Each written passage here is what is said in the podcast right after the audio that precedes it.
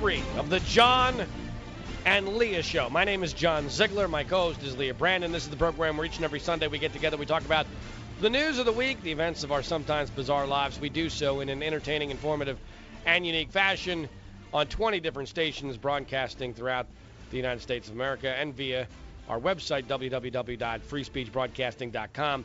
We're going to continue our look at the race to the White House 2016 and focus on the Democratic side in just a moment. But I feel like we've got to mention two bizarre stories that could be related, at least somewhat, out of Las Vegas.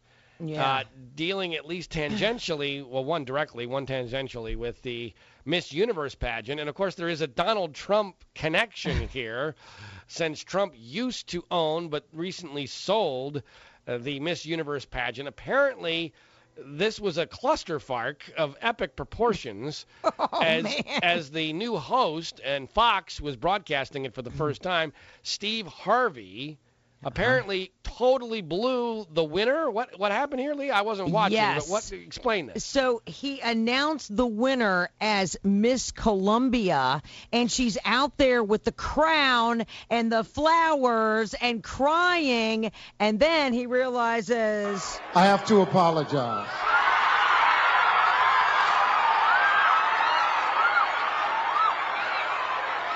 The first runner up is Colombia. that's the one who was out there with the crown. Miss Universe 2015 is Philippines. Wow. so so so what did Miss Colombia do? Did, oh, she just stood there like dumbstruck, like what is going had she on? had she had the crown placed on her yet? Oh, oh, she was walking the runway crying So with the crown it- and the sash and everything. Did they take it away from her? yes, they did. Did she fight them? I don't know. Because I, didn't know, in, I mean. I'm, I'm a bit of an expert in this area, having a three-year-old girl. I can tell you, getting a, a, a crown away from a girl is not going to be an easy proposition, especially when she's crying. Oh, devastating. And then Steve Harvey went on Twitter and just made it worse. He apologized and misspelled both of their co- their countries' names, and then that was deleted. And then he put it. Uh, it's just a mess. Well, it's funny in a weird way um, that this has a Trump connection because it kind of goes to what we were talking about in the last segment about Trump's greatest flaw, and there are many. Trump has many flaws, but his biggest, or at least most annoying, is that if you're nice to him, he will not say anything bad about you, even if you're Vladimir Putin. Right. Well, interestingly, he has not tweeted anything bad. He's tweeting. He's been tweeting over the last couple hours. He has not tweeted anything bad about the pageant at all. And the only thing he did do is he retweeted somebody saying, uh, "Miss Universe, where's Donald Trump when you need him?" that, that, that, that's that's that's it. Um, Yeah. And here and here's why, because he got paid a boatload of money by these people, and I Uh-huh. guarantee that there are contracts where he has a non-disparagement against the the, the pageant, uh, at least for a certain amount of time. And so here's here's Trump's flaw. He is for a guy whose whole campaign is based upon the notion I can't be bought. He can be easily bought. Just say nice things about him or pay him money for your pageant. He won't say anything bad. I mean, that's that's the essence of Donald Trump. And I'm sorry, when you're going to be president of the United States, this kind of stuff matters. Now, the other story that may or may not be directly related, but it's an amazing coincidence. It's bizarre, and, and maybe in some ways this has to do with Trump too, because this wouldn't happen on Trump's watch. There was apparently a, a person who mowed down several pedestrians just outside the hotel where this pageant was happening. Correct? Yes, correct. This was uh okay, apparently the vehicle drove up onto the sideway. This is in front of the Paris Hotel and Casino, struck pedestrians. We're talking 37 people taken to the hospital, one person killed, 7 in critical condition, 26 injured, 4 treated and released. Um, and they are saying that there is a counterterrorism unit at the scene. However, they do say the Miss Universe pageant was being held nearby at the Planet Hollywood Las Vegas resort at the time of the crash. Okay, I've, I've been to Las Vegas several times. I, I don't remember how the proximity. I don't either. Uh, it sounds like that could be the nearby might not be that nearby. Uh, based upon the way you're you're reading the story there, but who knows? But I mean, the reality is, um, two big stories out of Las Vegas uh, tonight. Uh, one is hilarious and bizarre, and frankly not that uh, impactful. The other one is tragic because at least one person has died. We don't know Mm-hmm. uh, exactly why. and they're Uh, not ruling out that this wasn't intentional either. is that specifically being said, or they, or, or is that just not being ruled out? Uh, they're not ruling they're not ruling it out, but they're they are jumping to the forefront, saying it doesn't appear to be a terrorist act as they usually do. All right. Well, as we've known from recent history, that doesn't necessarily mean anything. Although this doesn't feel, it doesn't feel No. like a terrorist attack, uh, but it certainly feels like a, a crazy set of circumstances. Right. Um, and if we find out more before the end of the program, we'll certainly tell you. Um, all right. So when we come back, I want to get to one last thought on where I think we are with the, the Republican field, and then move on to the insanity that's going on on the Democratic side, plus other news to get to before the end of the program. Lots to come right here on the John and Leah Show on the Free Speech Broadcasting Network.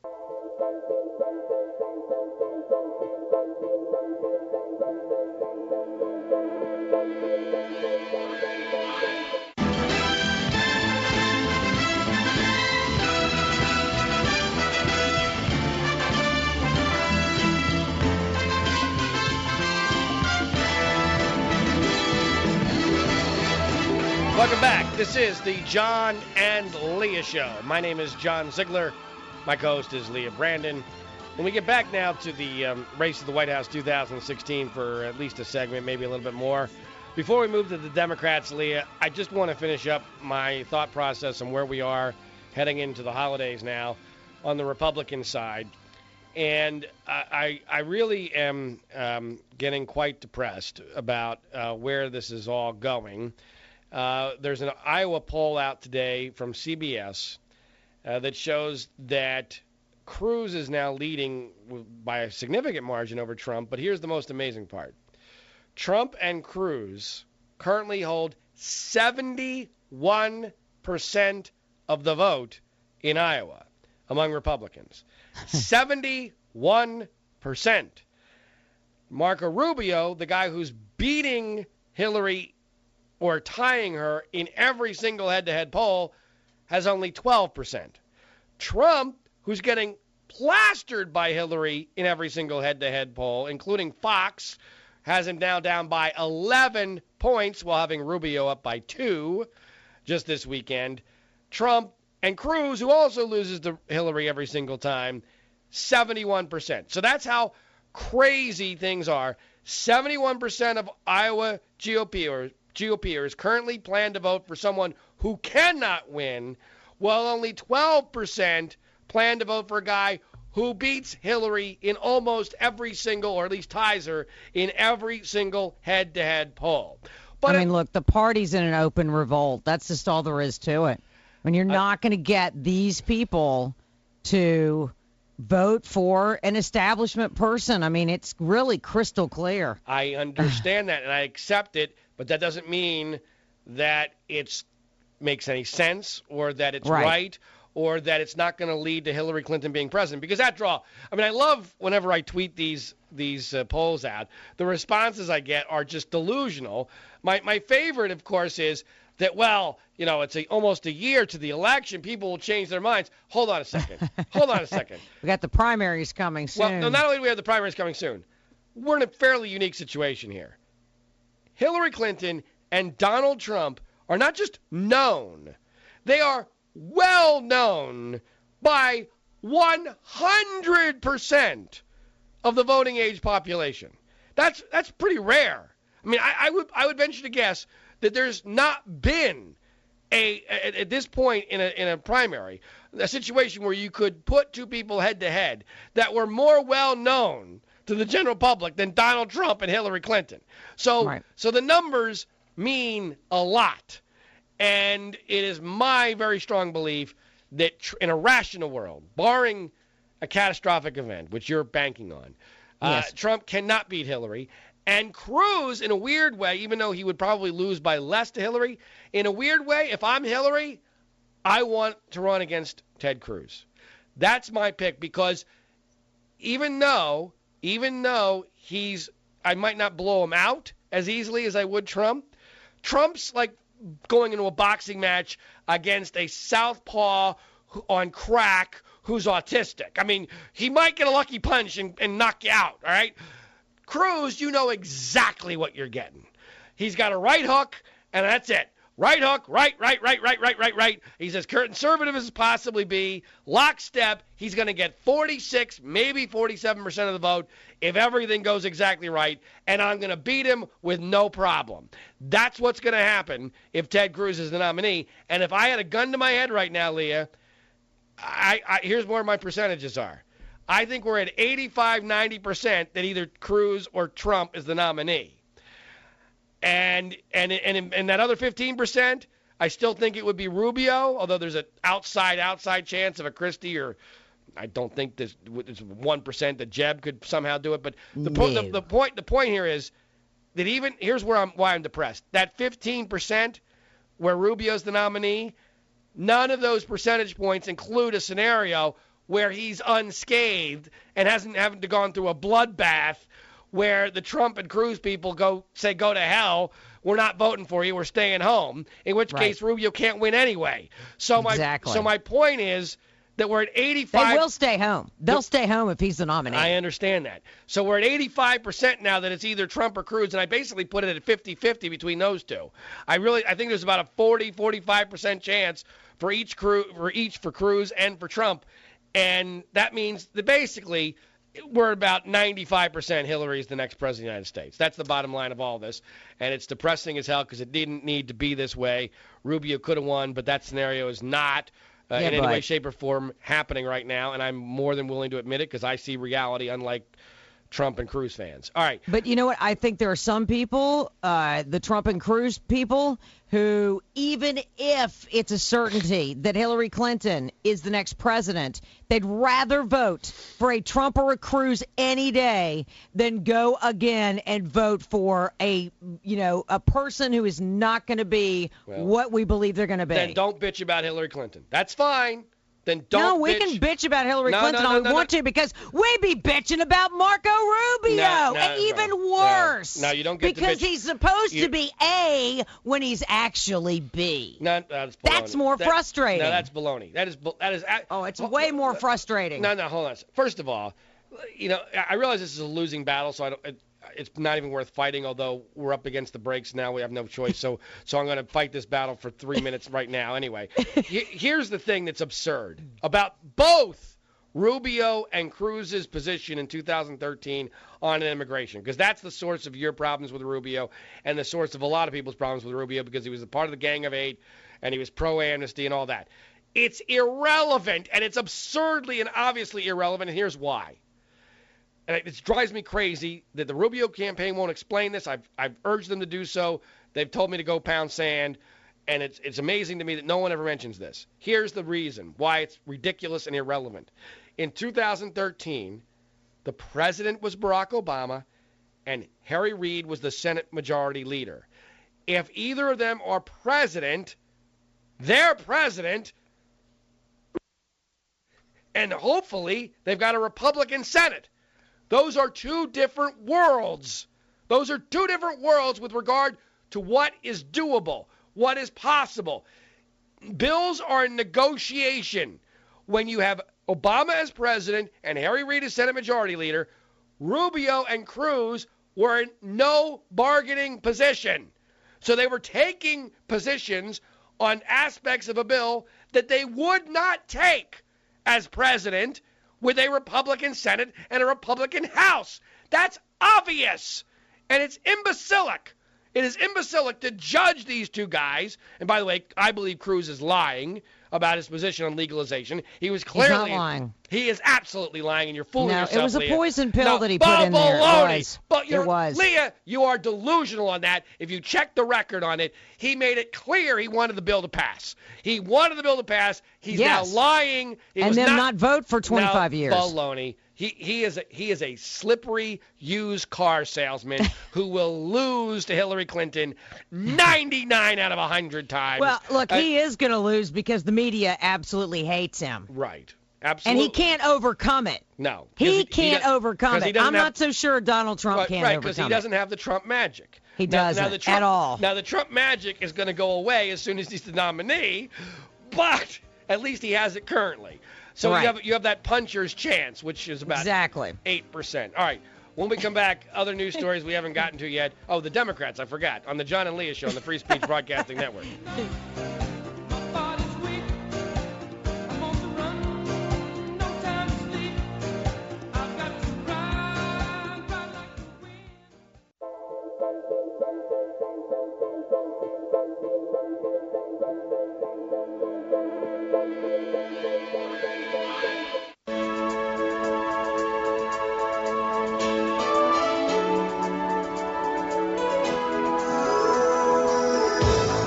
Welcome back. This is the John and Leah show. My name is John Ziegler. My co-host is Leah Brandon. Together we're the John and Leah show. Our website is www.freespeechbroadcasting.com. And finally, well past what my plan was, uh, we are going to get to the Democratic side of the race for the White House 2016. Believe it or No, not, there's not much to cover there, so well, actually, there was a little bit of news this week, and even a debate, even though it was on a Saturday night when no one was actually watching. So tell us. that's right. so tell us about this dust up between Bernie Sanders and Hillary Clinton. Right. Well, the uh, coronation of Hillary Clinton continued another debate held on a Saturday night. But before the debate, Bernie Sanders actually fired a staffer for what was reported as stealing Hillary Clinton voter information from the DNC database. He addressed this whole thing right off the bat. some of our staff screwed up, and I apologize for that. But to shut off our access to our own information to significantly hinder our campaign was a complete overreaction, uh, and that was absolutely wrong. Now, one of the most questionable remarks by Hillary Clinton, besides her saying that right now we have ISIS right where we want them, was this one about Donald Trump. And he also responds. They are going to people showing videos of Donald Trump insulting Islam and Muslims. There's nobody. Uh, she just made it up. I mean, she made it up. It was a soundbite. She said that Donald Trump is a recruitment tool right now for ISIS. There is no evidence to support this statement that they're showing his videos in order to get recruits, and the fact checkers have somehow overlooked this. So we have to talk about Trump even when we're talking about the Democratic debate. It's amazing. It is. Um, all right, let's talk about this uh, this um, dust up uh, over the data issue for Sanders and Clinton because I think this is more interesting than it meets the eye. yes, uh, because it's boring to me, so I'm hoping there's more to it. Okay, here's why it's important and here's why it's interesting. First of all, what really happened here was not a big deal. This was the vendor. This is how weird this is. The same vendor houses the data for both campaigns. Okay. A- apparently, the Sanders people, and the best analogy I can come up with is the Sanders people were were doing their own business and they found a thousand dollar bill or a hundred dollar bill, whatever denomination you might think is appropriate here. And they found this hundred dollar bill, and the first time they found it, they returned it. They told the, the, the party, "Hey, look, um, we found this data.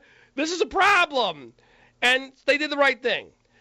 Then later, two months later, this week apparently, they found another hundred dollar bill, and, and this time, this time they decided, screw it, let's keep it. Exactly. Yeah. Let's keep it.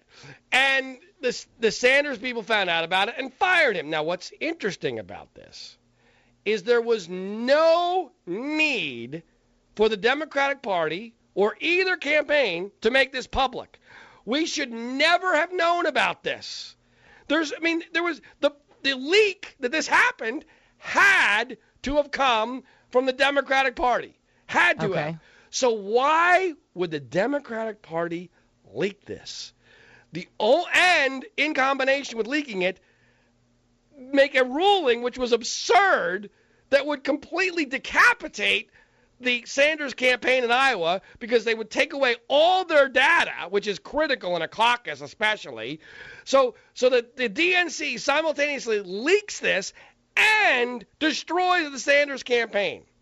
The only logical explanation for this is the DNC is one worried for Hillary. That they may have found something? no, no, no, no, no. That Sanders is causing a problem. Oh. That, that he that she is like potentially in real danger. And two, they're so in the tank for Hillary that they're willing to proactively make themselves look bad and take away their second leading candidate's data in order to protect her. Well, yeah. That's amazing. Now, it's not being spun that way, of course, because that's too complicated for the moronic media who's in the tank for her. But I'll tell you what, it's not a coincidence that a CBS poll came out today, which, by the way, I emailed to Matt Drudge, and Matt Drudge finally put it up today, right after I emailed him, because I couldn't believe he wasn't all over this. This is amazing. A CBS poll out for for a race that's supposedly finished, right? Hillary is coronated. This thing's over. Don't even bother worrying about Bernie Sanders. According to this poll, if the, if the vote was today in Iowa and New Hampshire, by the time those two votes were taken, Bernie Sanders would have far more votes than Hillary Clinton. He, he crushes her in New Hampshire. He's ahead of her by 16 points in New Hampshire. What He's- about Iowa? He's he's behind her by like eight in Iowa. He's he's got 56 percent. If Donald Trump had 56 percent in New Hampshire, the media coverage would be 24/7. Oh my God! Save the republic! What is going on here? How could Donald Trump have 56 percent in New Hampshire? That's what Bernie Sanders has. He's a flippin' socialist nut job. he, he is way less credible than Donald Trump. Where are all the stories about?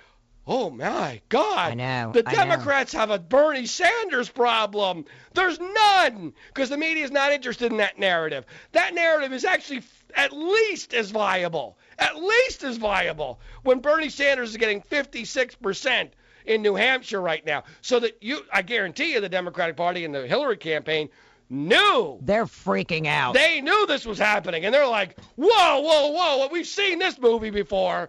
This was 2008 all over again. This is this is a horror film. We don't like this. We're gonna stop." And I told you they were gonna. I told you from the beginning. If there was any sign that Bernie Sanders was going to make trouble, they were going to slit his throat. And Yeah. this this was their attempt to slit his throat.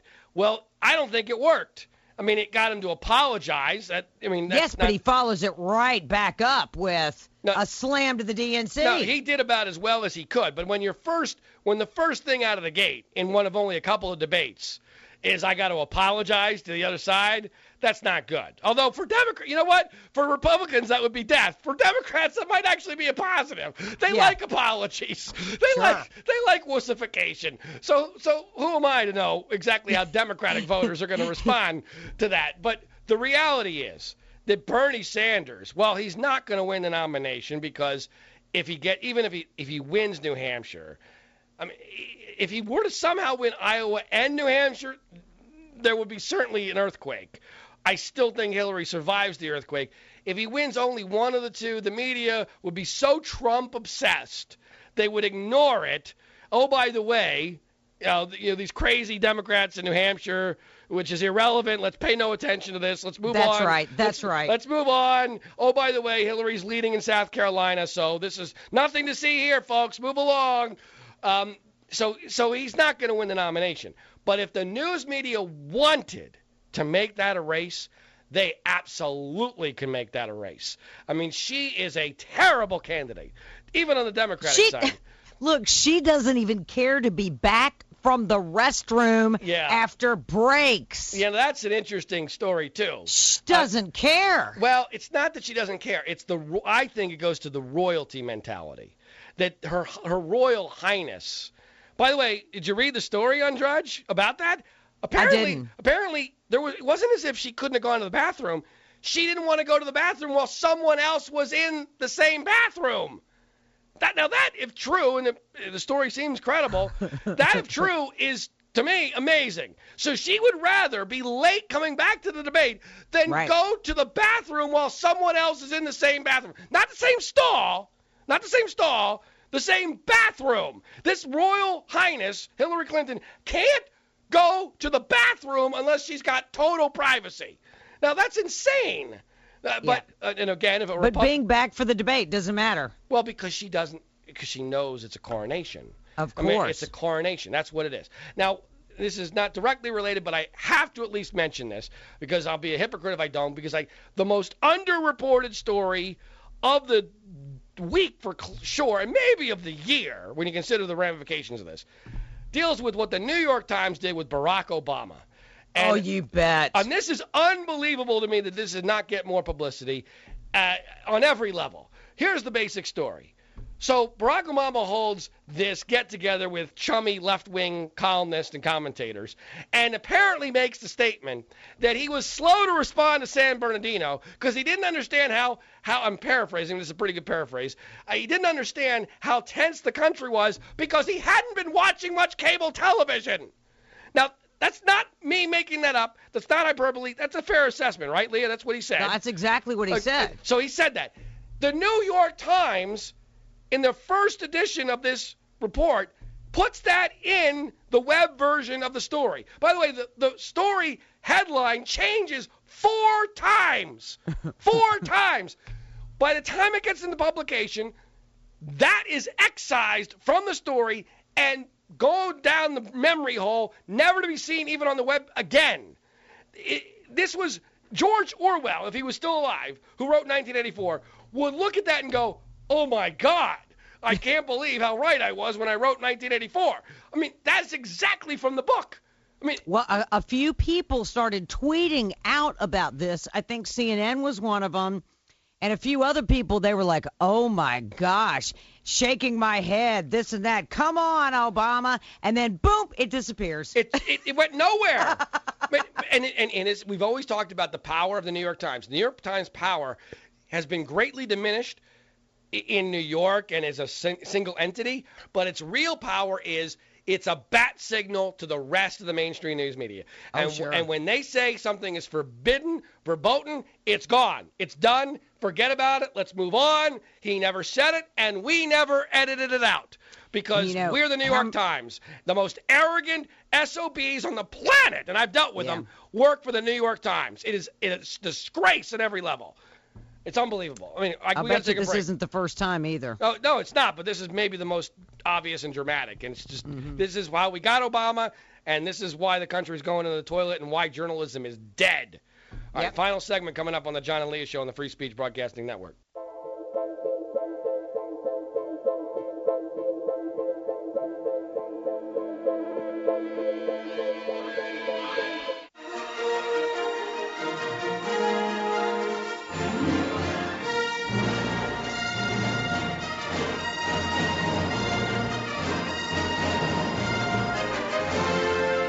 The final segment of this edition of the John and Leah Show. My name is John Ziegler. She is Leah Brandon. Together we make the John and Leah Show. Our website is www.freespeechbroadcasting.com. And it's possible you may have heard that there was a Star Wars movie that came out this weekend.